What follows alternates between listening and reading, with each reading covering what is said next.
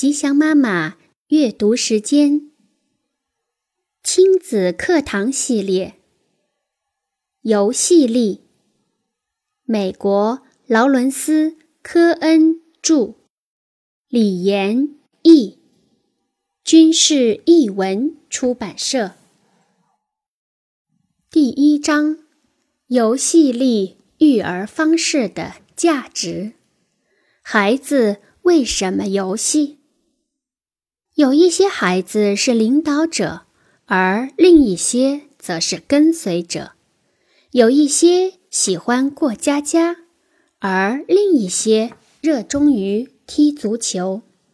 但几乎所有的孩子天生都热爱游戏，在两三岁的时候，这一点尤为明显。无论何时，无论何地。游戏都可以发生，在这个充满幻境与想象的世界里，孩子可以毫不费力地随意出入。对成年人来说，游戏意味着休闲，但对孩子而言，游戏却是工作。不同于成人的是，孩子非常热爱自己的这份工作。很少想到要休一天假。游戏也是孩子交朋友、体验生活以及探索学习的主要途径。一般来说，一个不愿意或者没有能力投入游戏活动的孩子，都有着必须重视的心理问题。就像一个成人没能力工作或是不愿意谈话的情况一样，受到过严重虐待或不被尊重的孩子，需要首先学会游戏，才能从游戏治疗中获益。这些孩子为什么对游戏感到格格不入呢？因为。他们没有一个无忧无虑、尽情玩耍的童年。更糟的是，有些孩子充作童工，为有钱人的玩乐提供服务。就像19世纪诗人 S.N. 克莱贡在诗中描绘的那样：“高尔夫球场离作坊是那么近，几乎在每一个日子。”做工的孩子都能望见别人玩乐的样子。许多学者都把游戏描述为一个充满魔力和想象的场所，孩子能在其中得到完全的释放，从而成就自己。心理学家维吉尼亚·阿克，心理学家维吉尼亚。阿克斯莱在一本有关学前孩子的书里说：“他们自己可以造一座大山，然后安全地爬到山顶，向世界大声地宣布说：‘我自己可以造一座大山，我也可以再把它夷为平地，在这里我最大。’”在我女儿三岁生日聚会上发生的一件事，清楚地说明了游戏的本质。我在我家街道对面的公园里安排了形式各样的游戏，又拿出我自诩为心理学家的专业本领，把这些复杂的游戏一一给孩子们讲解。没想到他们毫无反应。只是围着身边傻傻的看着我，好像我是个外星人一样。我不可能叫他们再回到屋子里去，因为他们的情绪已经调动了起来，憋足劲儿想玩点什么，可就是对我的游戏不感冒。我正不知如何是好，妻子过来给我解了围。她上来就说。好了，现在所有人冲到公园的那一头，然后再冲回来。孩子们欢快地在公园里跑了起来，尖叫着，欢笑着，一路跑过去又跑回来，然后乱坐在地上，咯咯地笑个不停，大口大口地喘着粗气。他们看着我，一个男孩问：“太好玩了，我们可以再来一次吗？”就在那一刹那，我恍然大悟。无论多抽象，我还是想提一下游戏的理论层面。游戏当然具有好玩的一面，但是它同时具有深刻而复杂的重要意义。在生物界，智慧越高的动物玩游戏的时间越长。与鼻涕虫和树木不同，人类对于世界和自身的了解。都是通过主动的探索和实践来进行的。有些学习只要人活着就会自动进行，但许多学习则在游戏中发生。人类的童年期之所以越来越长，为的就是使人拥有更多的游戏时间及学习时间。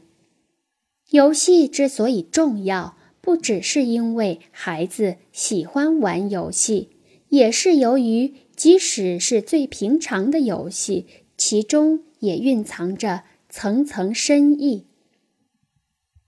举一个最简单的游戏做例子：亲子间互相抛掷垒球。假如父母能像用显微镜观察事物那样认真观察孩子的一举一动。就能通过孩子的一个接球动作而了解到他当时许多的心理与情绪。孩子正在训练手眼以及身体的协调性。父亲与孩子玩得非常开心。经过苦练，孩子终于掌握了一个新技巧，还得意地露了两手。垒球飞来飞去，划出美妙的弧线，就像架起了一座亲子间的空中桥梁。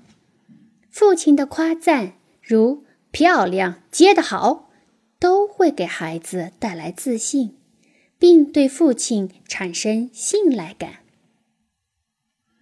简单的一个游戏，也可能隐藏着强烈的情绪暗流。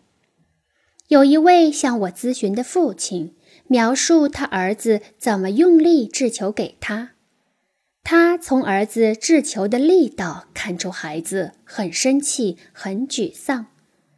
一起分析后，我们发现孩子其实很可能是在问：“你能接住我投给你的球吗？我对你是不是太情绪化了？我这样发泄情绪合适吗？”你不会以为我是发火吧？另一位父亲提到，他的孩子很喜欢玩接球，但是，一旦他漏接了，泪水便会忍不住落下来，而且还发起无名火。我叫你投的低一点，但你从来不听。这个例子中的孩子所发泄的情绪跟垒球游戏毫无关系。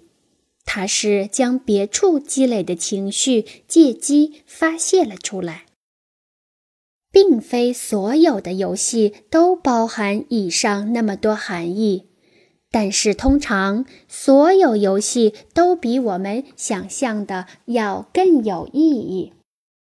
首先，游戏是孩子尝试成人角色和技巧的途径。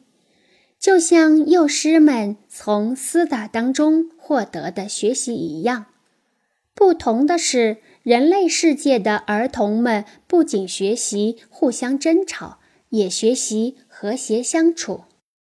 过家家就是一个重要的学习途径。通过游戏，孩子一边探索着世界，一边尝试着自己在这个世界中的能力。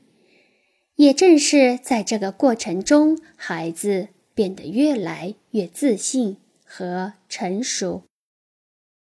游戏也是孩子学习如何与人建立亲密关系，甚至如何与别人重归于好的方式。黑猩猩喜欢在同伴的手掌上搔痒，特别是他们刚吵完架的时候。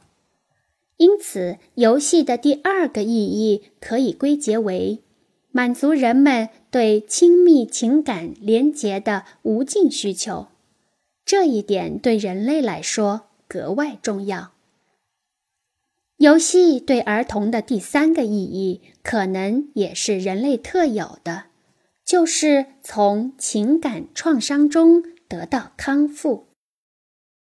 如果一个孩子，在学校过得不怎么顺心，回到家里，他就会以这样或那样的方式表现给你。他们可能把学校的遭遇唠叨一番，更可能的是迁怒他人。他们或者把自己锁在屋里，或者大闹一场。但孩子也经常自发地通过游戏的方式来放松自己。他们可能会坐在电脑前，对着外星入侵者来一阵狂轰滥炸。大孩子们也许会打电话跟朋友聊聊天，他们也可能表演上课的情形。所不同的是，由他们自己来扮演老师。通过假装扮演老师，孩子重新回顾了故事的经过。不过，这一次的故事中，掌控者是孩子自己，而在这个过程中，孩子的心情也就逐渐恢复过来。难熬的一天过去之后，将自己托付给安静的故事书，或者痛快地打一场激烈的网球，也是有效的办法。我认识一个孩子。他在阅读上遇到了重重障碍，每次放学回家，他就画起画来，那是他的擅长。在晚饭前，他会把自己的图画给爸爸妈妈看。在如此甜蜜的时刻，他从父母那里找回了安全和自信，从白天的沮丧挫折中振作了起来。在我们进一步讨论游戏的深层意义之前，我再次强调，游戏是有趣的，和孩子一起做游戏将带给你欢乐。我女儿的学前班老师告诉我说，学前班的孩子一天要笑三百次。如果我们都能达到这个水平，那我们会多么开心！让我们享受更多的欢乐吧，唱一些傻乎乎的歌，假装不小心摔一跤，说话的表情也不妨夸张一些，抡起枕头对打一场，再说一些笑话。如果你已经厌烦了每天提醒孩子十二次要带午餐、要丢垃圾，那么就试试用。唱歌剧的方式来提出你的要求，至少这次他会注意到你的声音。在这本书里，你也会发现，游戏力方式不只是游戏而已。